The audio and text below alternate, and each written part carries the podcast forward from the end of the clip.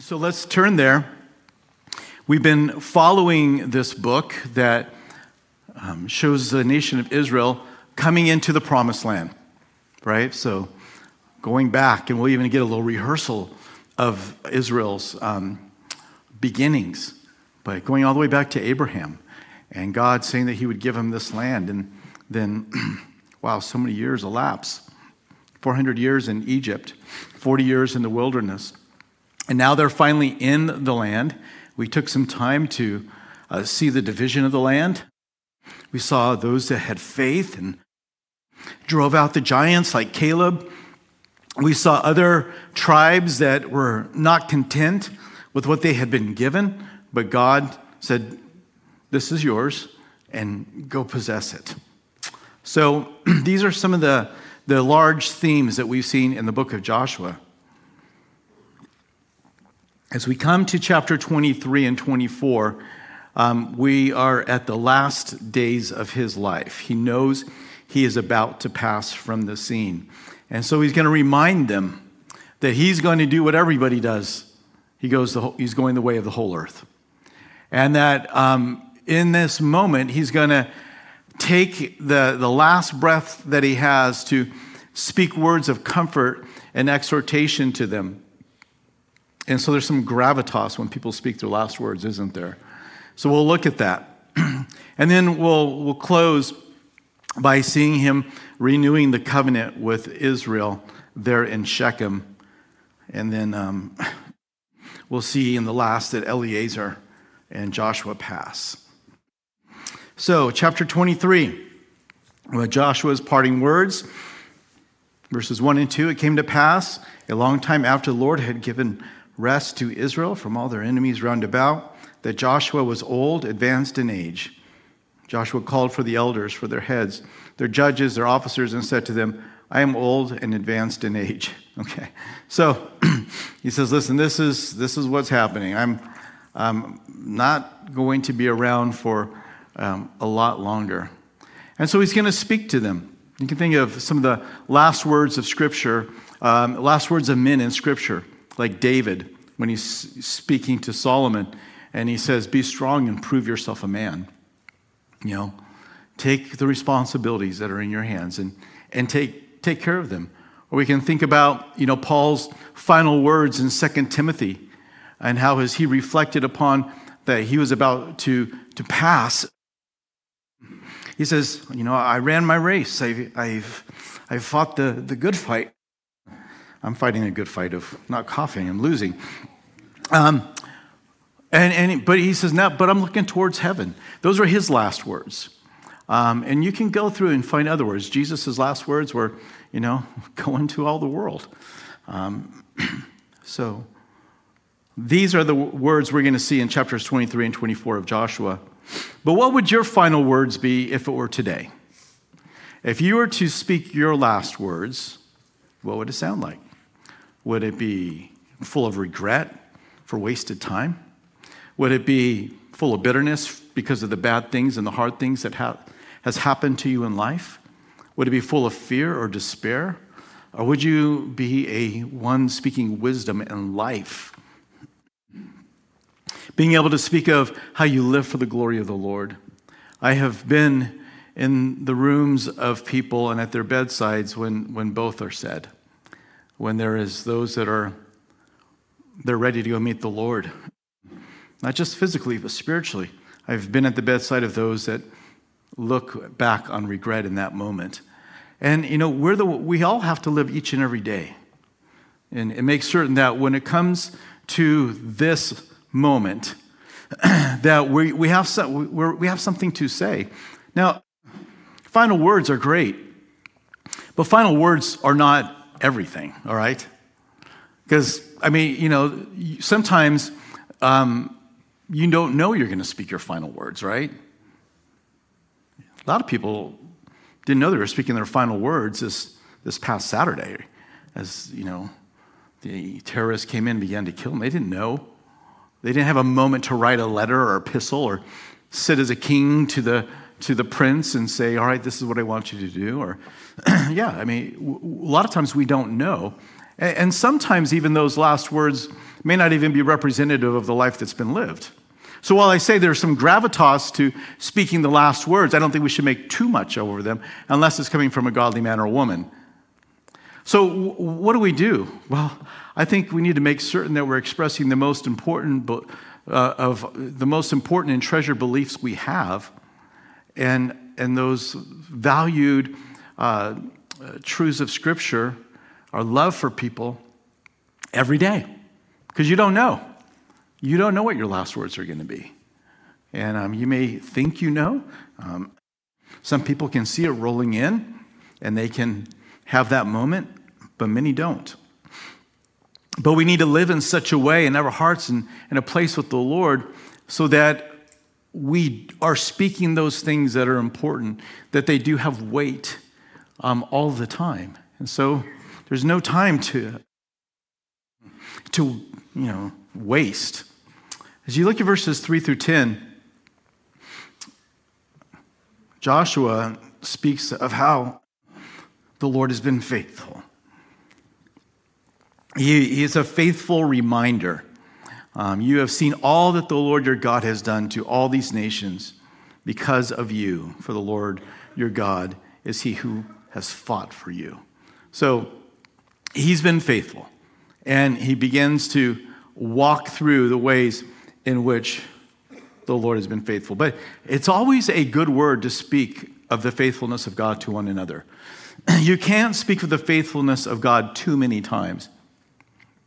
Because there's this enemy and there's this mind of ours and this world of ours that is always wanting to call God into the courtroom of our mind and to judge him based upon the last 10 minutes of our, our experience. And, and it's, it's never, if we're not making a righteous judgment, it's not, it's not good. So to hear that God has been faithful is a, a reminder that we need to hear often. We need to give often because we can so easily slip into other thoughts. but he, he talks about how the nations were divided to them and how they, they were cut off and how God drove them off. At the end of verse 6, as the Lord your God promised. God always does the things that he promises. And he said he was going to bring them into the land, that he was going to drive out the enemy. They would inherit a land they didn't have to um, build or, or develop. And this is what is being experienced. And so, verse 6, the result is he says, Therefore, be very courageous to keep and to do all that is written in the book of the law of Moses, lest you turn aside from it to the right hand or the left. You go astray, you follow the other nations. it takes courage to be obedient to the word of God. It takes courage because there are times when you will be faced with the choice of do I obey or disobey? And obedience can put you in direct conflict and trouble with family, with friends, with your country, with the place where you work. And now you've got to make the decision what am I going to do? If I do what the Bible tells me to do here, and I obey this command, then I, it's going to put me in direct conflict with somebody else. So I think the word here, be courageous, to obey is a, is a good word for all of us to remember. And, you know, don't allow the, the wrath of man to at all persuade you away from being completely and totally obedient to Jesus Christ. So hear that and know that. Now look at verse 7. He says, um, you know, so if you don't have the courage to obey, you're going to, um, lest you go among these nations, these who remain among you, you should not make mention of their gods or cause anyone to swear by them you shall not serve or worship them, bow down to them, but you shall hold fast to the Lord your God as you've done to this day. So you've done good so far. Keep on doing what you've done. But we're going to see Joshua is very concerned for them. For the Lord has driven out from before you great and strong nations, but as for you, none of no one has been able to stand against you to this day. One man shall chase a thousand, for God fights for you as he promised. He told you the giants were going to fall. He told you the walls were going to come down. He has done this for you. You have seen this. So this, this generation gets to see that faithfulness of God, exhorted to be courageous and to obey. and that nobody is going to be able to stand. And, you know, the Lord has gone in for us, Jesus, and he has fought for us. And he has defeated an enemy that is stronger than us, that we could have never defeated on our own. And he's opened up the doors of salvation for us, and he has fulfilled the promise that this, the seed of the woman would come and that she would crush the head, uh, that, that seed would crush the head of the serpent, and that, that life would be given, that their forgiveness of sins, that he would bear that upon his body. Isaiah 53, our iniquities, that has been fulfilled. So we have a battle story as well. We, we are the ones that um, you're like, yeah, but we didn't get to see it. Yes, you did. You got to see it in real time in your own life when the Lord stepped in and you went from darkness to light. Don't think that it was you waking up one day and deciding you were going to be religious. I always kind of had a spiritual bone in me. Well, you know, the Bible says there's none that seek after God. No, not one. If you are saved, it's because God came and got you. It's because the Lord loved you and he pulled you out of the miry clay and he set your feet upon solid ground. And so you have a battle story of redemption. For some of you, you're blessed to have grown up in a Christian home. And so maybe that battle story doesn't get as dark and gruesome as others, but you've still been saved. So in verses 11 through 13, He tells them to beware of the curses of the covenant, lest they be driven from the land. I find this thought very interesting, we've talked a lot about it as we've gone through, um, you know, the, the five, first five books. That I'm going to drive them out, but if you disobey, I'm going to drive you out. God has certainly had favor upon the nation of Israel. they were the ones that were chosen. To them were given the oracles of God, through them came the, the Messiah. And so there's a favor. But it did not give them any escape from walking righteously. The same thing that happened to the Amorites, these nations that we have read about repeatedly, is going to happen to Israel for committing the same things. So I think sometimes people look at this and they say, well, this is favoritism, it's not fair. Well, there's a favor of God upon them, but the favor was that they might be a blessing to the nations, which they have been through the seed of Jesus. And we have the word of God. So, yes, there's a favor upon them, but there is not a, um, an excusing of them. And so they endure the same consequences that the nations endured, except for one thing is that they repented and God brought them back. And that has been their history. We'll see that as we move through um, the Old Testament, even into Judges. Verse 11, therefore, be, ta- or therefore take careful heed to yourselves that you love the Lord your God. You got to be really, really careful that you love God. That, that's the exhortation. Or else, if you do go back and cling to the remnant of these nations, these that uh, uh, remain among you, make marriages with them, and go in and they to you know for certain that the Lord your God will no longer drive out these nations from before you. They become a snare, right? This is, this is going to be a problem. You're going to perish from this good land. we need to be careful to love God. When we don't love God, this is where we fall into a snare. And I think the point here is you're going to love something. You're going to love someone. You're either going to love God or you're going to love that which is around you. And so we, we can't we can't have this idea that, well, in my mind, he's number one. But practically, right now in my life, there are other things that I'm wanting to try out and experiment with and, and be involved with. Because what happens is your love for God is going to grow cold, and your love for something else is going to grow hot. And the consequences of that will be painful in your life. Verse 14, he already told us that he's old, right? And so he comes back to this thought, verse 14 I'm going the way of all the earth. I, I think this is an obvious truth, but it's a truth that we need to be reminded of.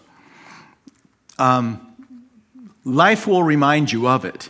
Doctor reports will remind you of it. The news will remind you that people are going the way of all the earth. But we need to remember it and, and, and, and therefore live in such a way that we're redeeming the time. Joshua is old, he's 110, and this is what's going to happen. It's good for us to remember that if the Lord does not return in our lifetime, that we're going to go to him. Now, I, you know, that's like, yeah, everybody goes, well, yeah, of course. But I want you to think about that. I don't want anybody to become overwhelmed with sadness here, but you're going to die. You're going to go the way of all the earth. The righteous and the unrighteous are going to die. After the flood, God said, I'll give you 120 years. I don't think I can stand much more of you than 120. That's about all I'm going to give to you. You used, to live to be 700 years. We're not doing that anymore.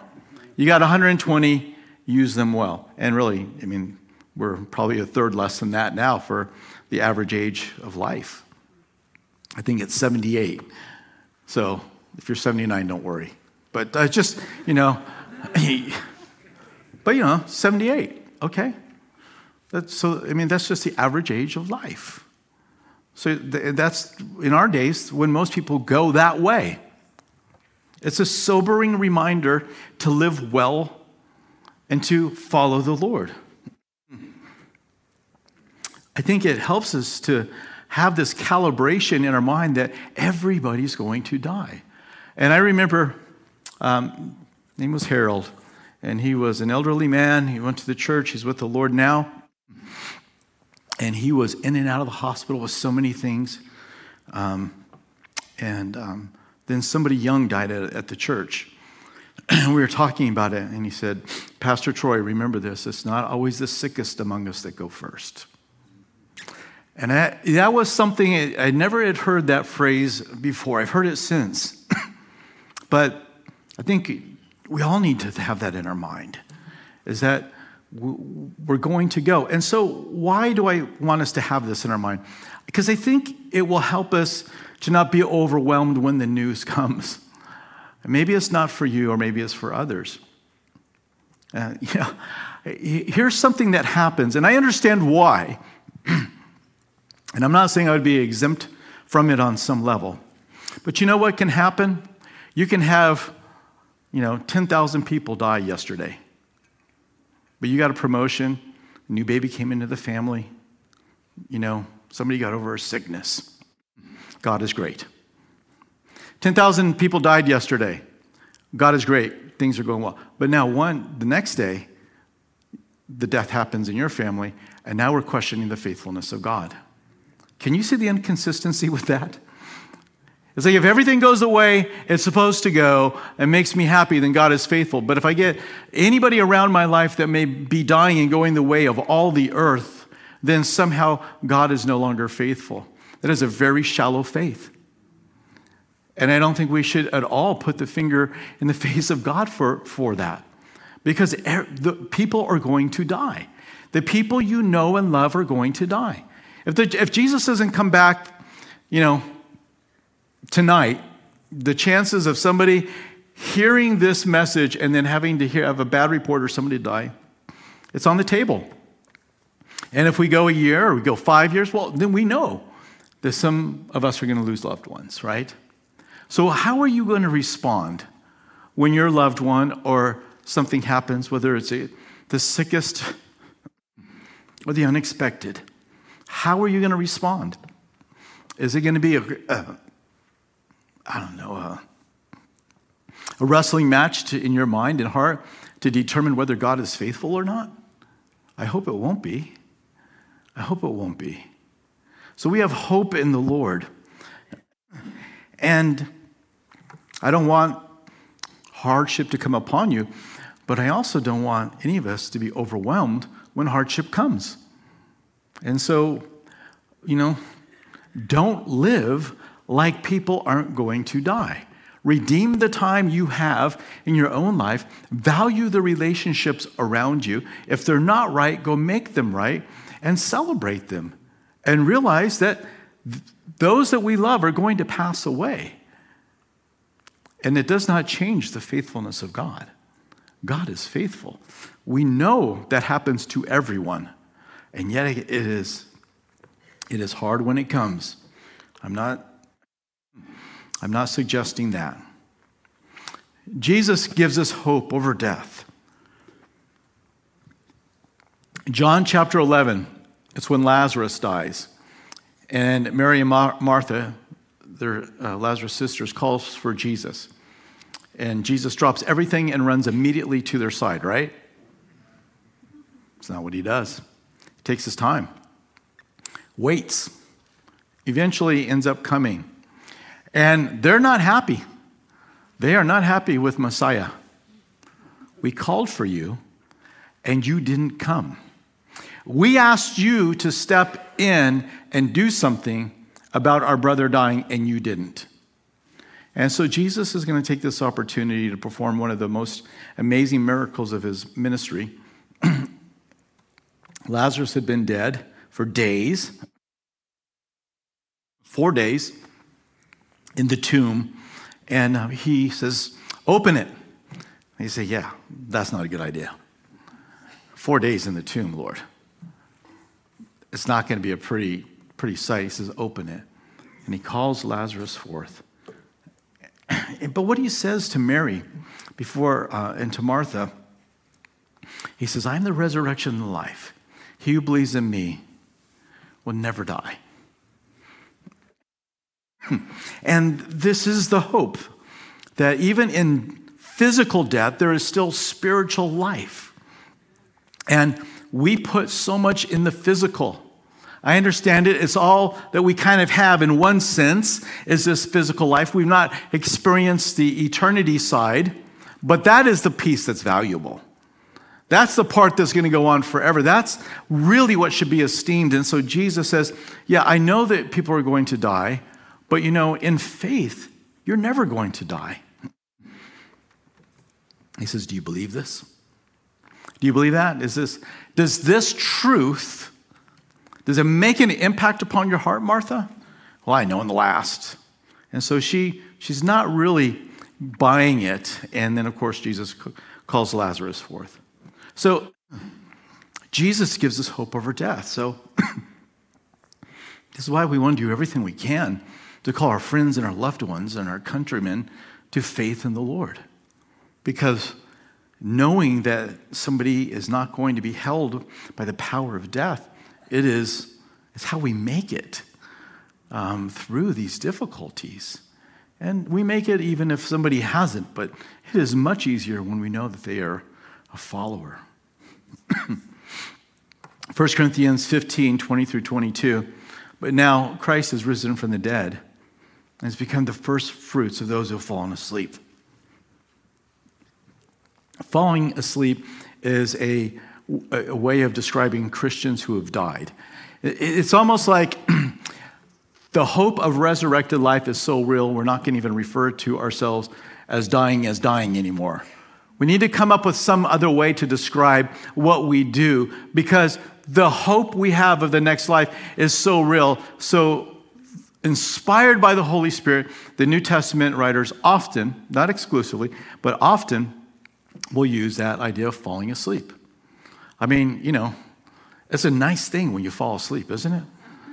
And, um, you know, if you struggle with sleep, you know how wonderful it is to be able to just fall asleep. Ah, I fell asleep, you know. So th- this is ways described. Verse 21 For since by man came death, by man also came the resurrection of the dead. So, in Adam, all die, even so in Christ, all shall be made alive. So, Jesus is our hope.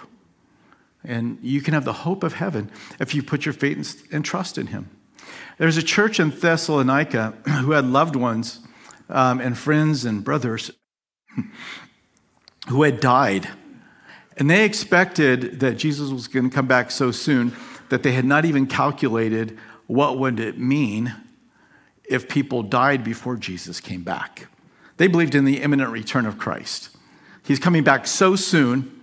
They were they didn't know how to theologically work through the process of what happens to those who died before Jesus came back. And so Paul writes, he says, I don't want you to be ignorant, brethren, concerning those who have fallen asleep. Lest you sorrow as others who have no hope. So we sorrow, but we don't sorrow as those who have what?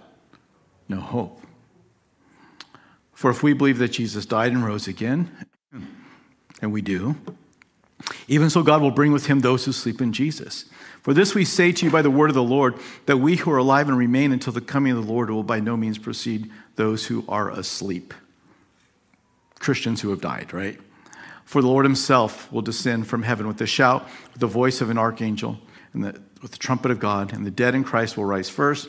Then we who are alive and remain shall be caught up, raptured together with them in the clouds to meet the Lord in the air. We'll always be with the Lord. Therefore, comfort one another at these words. You know what the Bible does to comfort believers who have lost loved ones? Jesus said, I am the resurrection and the life. Do you believe that? To grieving sisters, he says, let's talk about resurrection, because that's how you're going to make it. Now, they had a very short window of grieving, right? Um, but to the church in Thessalonica, um, maybe you wonder, what do I say to somebody who's lost a loved one? Well, I mean, sometimes you just you're pre- just being there present is all that's needed, and then there'll be time to speak. But I think this is a great passage to share, is to say, hey, you're going to be reunited with them, and they are with the Lord now. They're they're just asleep, all right, but they're in the presence of the Lord. So at the rapture, we're going to be reunited with those who have died. Um, and so, when is that going to happen? When is that rapture going to take place? Uh, nobody knows when that's going to happen. And anybody who says that they know does not know. And um, it's amazing how many want to try and, you know, give a, a, a time. do I think it's happening soon? Yeah, I do, because the Bible says so. Read your Bible. It says, you know, soon. That's the word that's used. Um, but I also, I looked in the mirror, that, like on the, on the way here, I'm like, wow, dude, you are getting old. I think I actually said that to myself, like, wow, you look old. Um, and um, so it's, get, it's soon. You know what I'm saying? It's soon, one way or the other. Um, and I've known some of you a long time. And as I look out there, I'm like, yeah, it's getting real soon for you too. So, one way or the other, it's like, you know, the, you know, meeting with the Lord, and we have a fuse that's burning on both ends, right? It's, it's life, and it's the timing of the Lord. And none of us know which is going to reach us first. But we need to live with this hope. Um, but what about those that have gone? They had so much left to live for. They had so many hopes. They had so many dreams. They didn't get to fulfill so many things. Well, we say that, and I understand that when a young person passes or somebody who isn't you know, very old.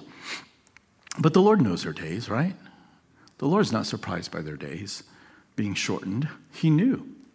And 2 Corinthians 5, 6 through 9 says that to be absent from this body is to be present with the Lord. So I think at every memorial service I've ever done, I've always, that's a believer. Um, I love to be able to say this. Um, you know, this brother or this sister has never been better. They've never been better. And, you know, we're the ones that have to deal with them being asleep and not being able to interact.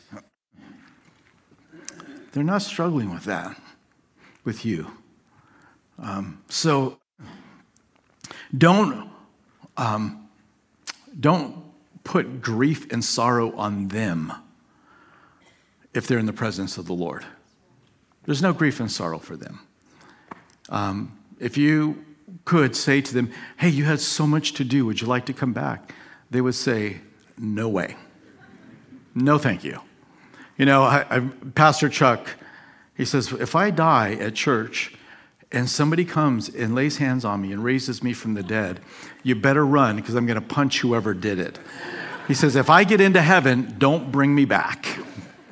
So, you know, th- I think there's a there's some humor in this, right?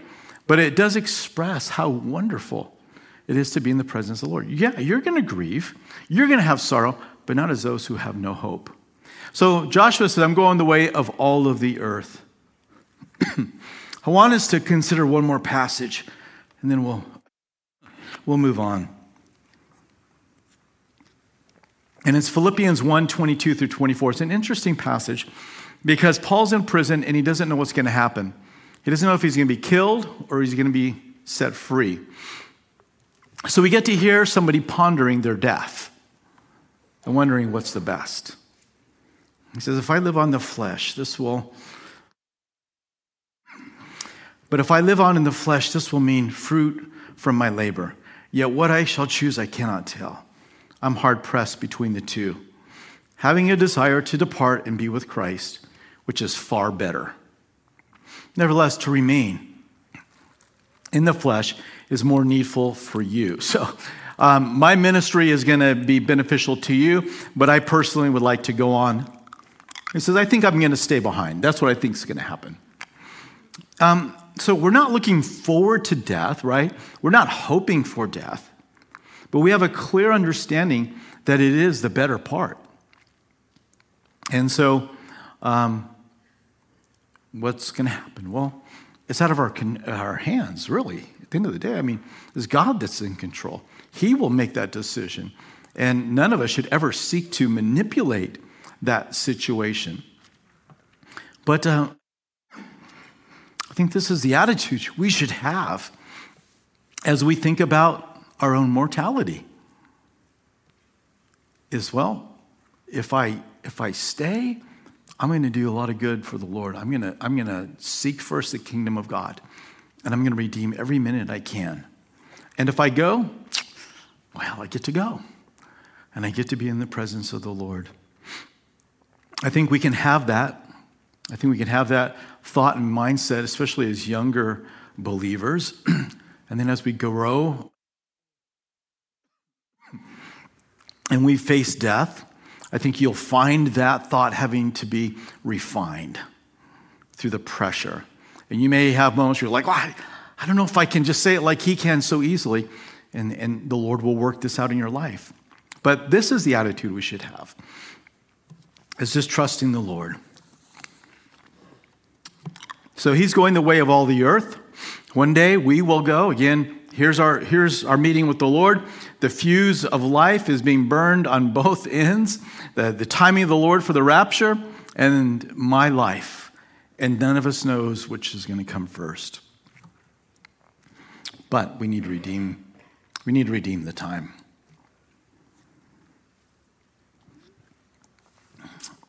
Look at verses 15 and 16. he tells them that everything, again, rehearses, every good thing has happened, uh, no harmful thing has happened to you. Um, but then he warns them you know, if you bow down, if you serve these other gods, then you're going to perish quickly from the good land which he has given to you. Their end would, if it ended in idolatry, would their result would be the same as those who were in the land before them. Chapter 24. Joshua renews the covenant at Shechem and dies at the age of 110. So in verses 1 through 13, he rehearses God's work in among, among them. And so he calls them together. And then in verse 2, he says, Thus says the Lord God of Israel, your fathers, including Terah, the father of Abraham, the father of Nahor, dwelt on the other side of the river in old times. They served other gods. So they were idolaters, right? He says, Then I took your father Abraham from the other side of the river and led him throughout all the land of Canaan, multiplied his descendants, gave him Isaac. To Isaac, I gave Jacob and Esau. To Esau, I gave the mountains of Seir to possess, but Jacob and his children went down to Egypt. I also sent Moses and Aaron, and they plagued Egypt. According to what I did among them afterward, I brought you out. Then I brought your fathers out of Egypt and came to the sea. And the Egyptians pursued your fathers with the chariots and the horsemen to the Red Sea. So they cried out to the Lord. And he put darkness between you and the Egyptians, brought the sea upon them, and covered them. your eyes saw what I did in Egypt. Then you dwelt in the wilderness a long time. So he's just rehearsing, right? Going through everything that they've gone through and how God's been faithful. I brought you into the land of the Amorites who dwell on the other side of the Jordan. they fought again uh, fought with you but i gave them into your hand that you might possess their land and i destroyed them before you then balak the son of zippor king of moab arose to make war against israel and sent and called balaam the son of beor to curse you he's the guy that had the talking donkey right but i would not listen to balaam therefore he continued to bless you so i delivered you out of his hand then you went over the Jordan and came to Jericho. And the men of Jericho fought against you. And then he lists all the nations. But I delivered them into your hand. I sent the hornet before you, which drove them out from before you. I mean, this is a great, you can have a great army, but if you have angry, you know, hornets on mission from God against an army, it's going to affect them. I mean, some of the ways in which the Lord gave victory was hornets. You know, another way in which he did it, um, Deborah and Barak, you know, all these iron chariots gathering to fight. And we'll read about this in Judges. You know, it's like, what are we going to do? They got iron chariots. Well, then let's make mud. Because iron chariots aren't going to do very well in really thick mud. And they all get stuck. So, I mean, the Lord uses all these different ways to, to deliver them. And he's just reminding them. And he says, you know, the two kings um, of the Amorites, you know, but not with your sword or with your bow. It wasn't because you're so great. I've given you a land for which you did not labor, and cities which you did not build, and you dwell in them, and you eat the vineyard and olive groves which you did not plant. And, we are the recipients in the same way. We have a peace that we did not labor for. Jesus labored for that peace. We have a joy that we have not had to go and, and figure out on our own. The Lord gives us that joy, that rejoicing. The Lord gives us salvation, the hope of eternal life. the Lord has given us those things that we have not labored for. You know, there are people who spend their whole life trying to find peace, spend every penny, lock themselves up in, you know, uh, caves and all the rest, trying to find peace, working their entire life to find some joy and meaning and purpose. And yet, here you are, you just came into Jesus, and He says, Here you go. It's my peace and my joy and my rest that I give to you. so, the Lord was faithful to them, and He's reminding them of this. So, here comes the therefore, verse 14. The Lord's done all this for you. Now, therefore, fear the Lord, serve Him in sincerity and truth.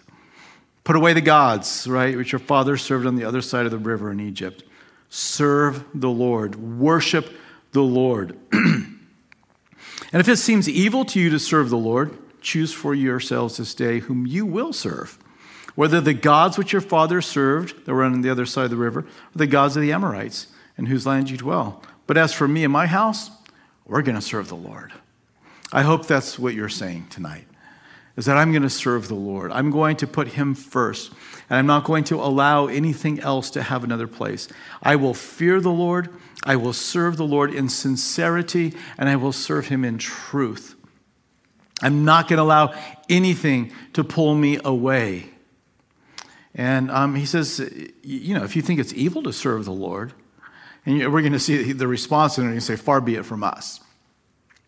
But you know, it's, it is sad that some people think it's an evil thing to follow Jesus, especially those who once walked with the Lord.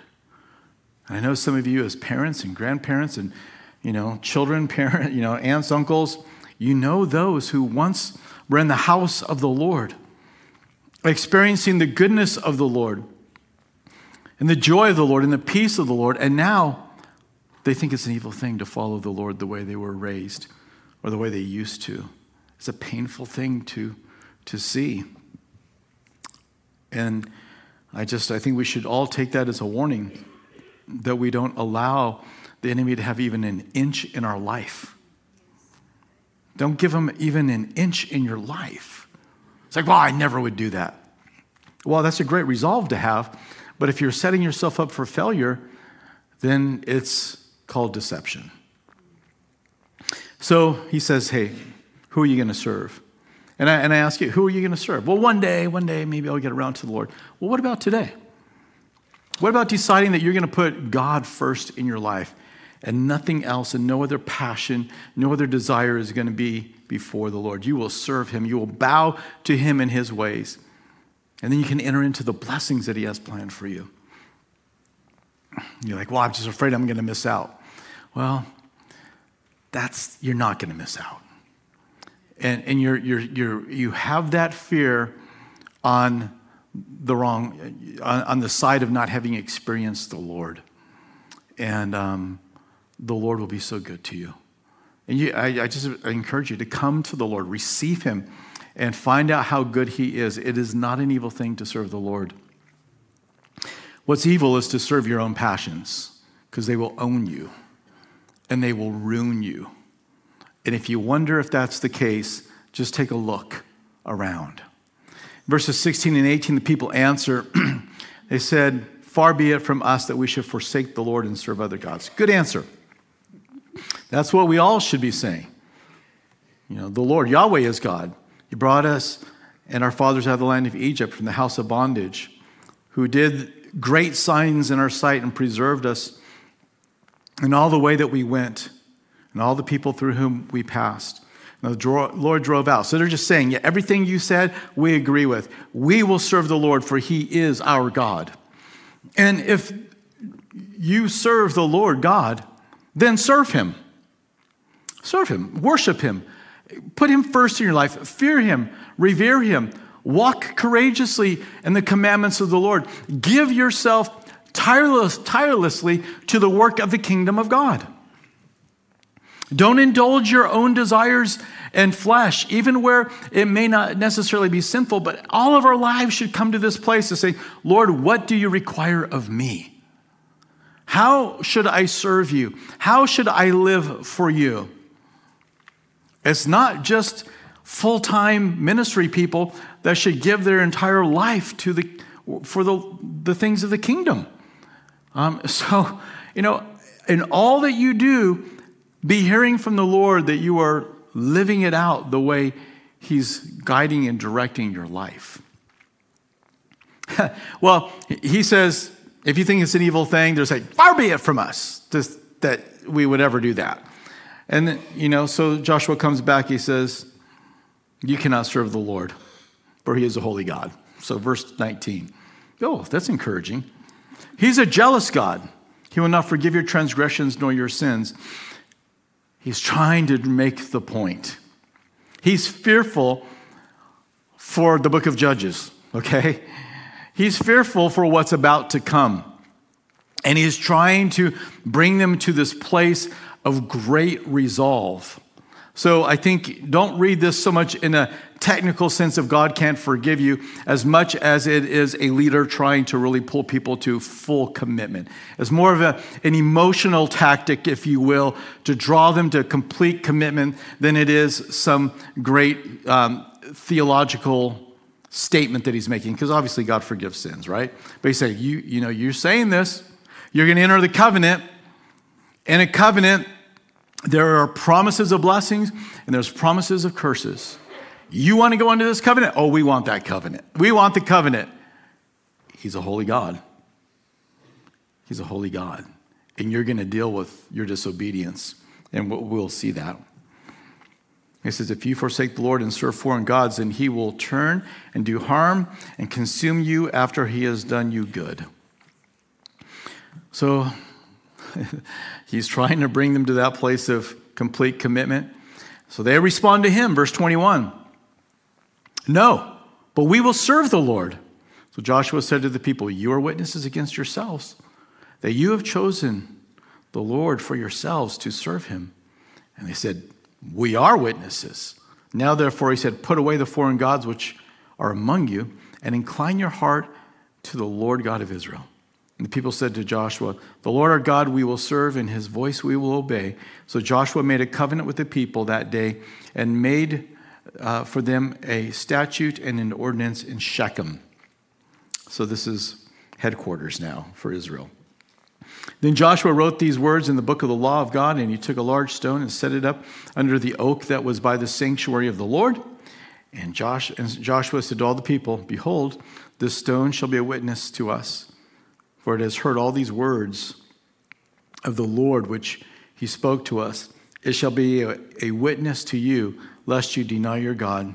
So Joshua let the people depart, each to his own inheritance. So the covenant is renewed um, uh, at the end of Joshua's life, at the end of the, uh, the battles for the land. They're still, they got to drive out more of them. He's warning them, telling them not to, you know, allow them to deceive you or pull you away. And so he says, All right, covenant's renewed, and um, you are all in, and you can go.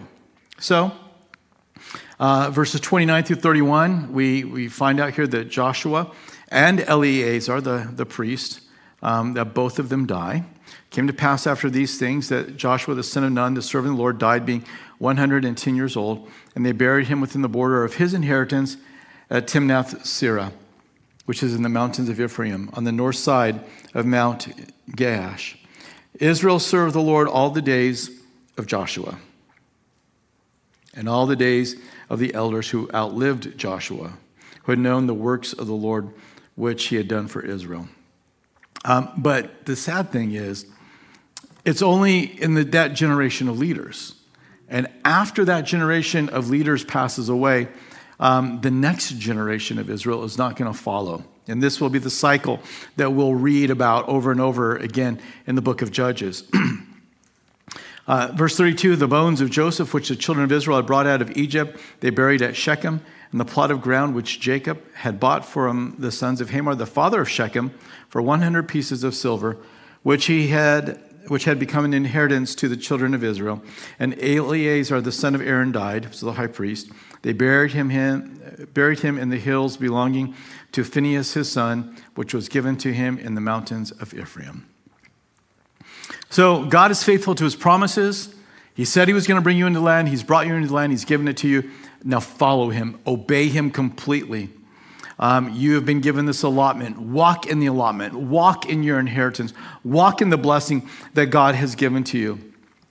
One day, all of us are going to pass, or the Lord's going to return, and none of us know which is going to be first. I'm hoping for the rapture personally. I mean, the rapture, that would be a fun way to go. Be, wouldn't it be an honor to be the generation that's alive of the, you know, at the time in which Jesus comes back. And, um, you know, I believe it's imminent, meaning there's nothing that has to happen. Nothing that has to happen in order for the Lord to return. So that's what I'm praying for, but we may, I may go the way of all the earth, and you might go the way of all the earth. And we need to be those that clearly understand the hope that we have in Christ Yes, it's going to be it's going to be scary for all of us on one level to think about passing from this life. So why we need to make the hope of our salvation so real and allow those scriptures to be so alive in our heart. May we heed a similar exhortation um, that Joshua gave to that nation that the Lord gave to the churches in the book of Revelation. And that is, I've shared with you what to do, now do it lest I come and remove your lampstand. You see, the point I want to make here is it's not simply and only in the Old Testament that God's people could have a, uh, a chastening judgment come upon us. Not for the soul, okay, that Christ did that on the cross, but read through the seven letters to the seven churches and how the Lord calls them to repentance and warns, and if you don't do this, I will remove your lampstand. Uh, remove your light, your witness. And so we should hear that and heed the word of the Lord and not delude ourselves into thinking that somehow now today, under grace, it does not matter how we live. It does matter how we live. And anybody who would think it does not matter, go read Revelation 2 and 3, and you'll find out that Jesus seems to care a whole lot about how his church behaves herself. So let's choose whom we're going to serve. Father, thank you for your kindness and your love. Lord, thank you that you have sent your Son to work and to battle for us. And truly, Lord, in, in so many ways greater than even Israel, we have an inheritance for which we did not labor the forgiveness of sins, the hope, the joy, the peace, the rest, the fullness, the purpose. Lord, these things that the world seeks after and never finds, they're ours. You've given them to us. And so I pray we would learn to walk in them. We would learn to walk the, the edges of our inheritance and enjoy, Lord, this life you've given. May we have that same resolve as this generation did, and that far be it from us that we would not serve you. Far be it from us that we would think it an evil thing to follow after you. Lord, it is a glorious thing to follow after you. It is grace upon grace that we get to know you and follow you and serve you. Lord, help us as individuals, as married couples, as a church, Lord, to do those things that you've put in front of us. Lord, those ministry works that you have planned for us to do, help us to walk them out, Lord. Help us to fulfill all that you've intended. We want to serve you. Lord, we, we say that we and our houses, we are going to serve you, Lord. In the name of Jesus, we pray. Amen.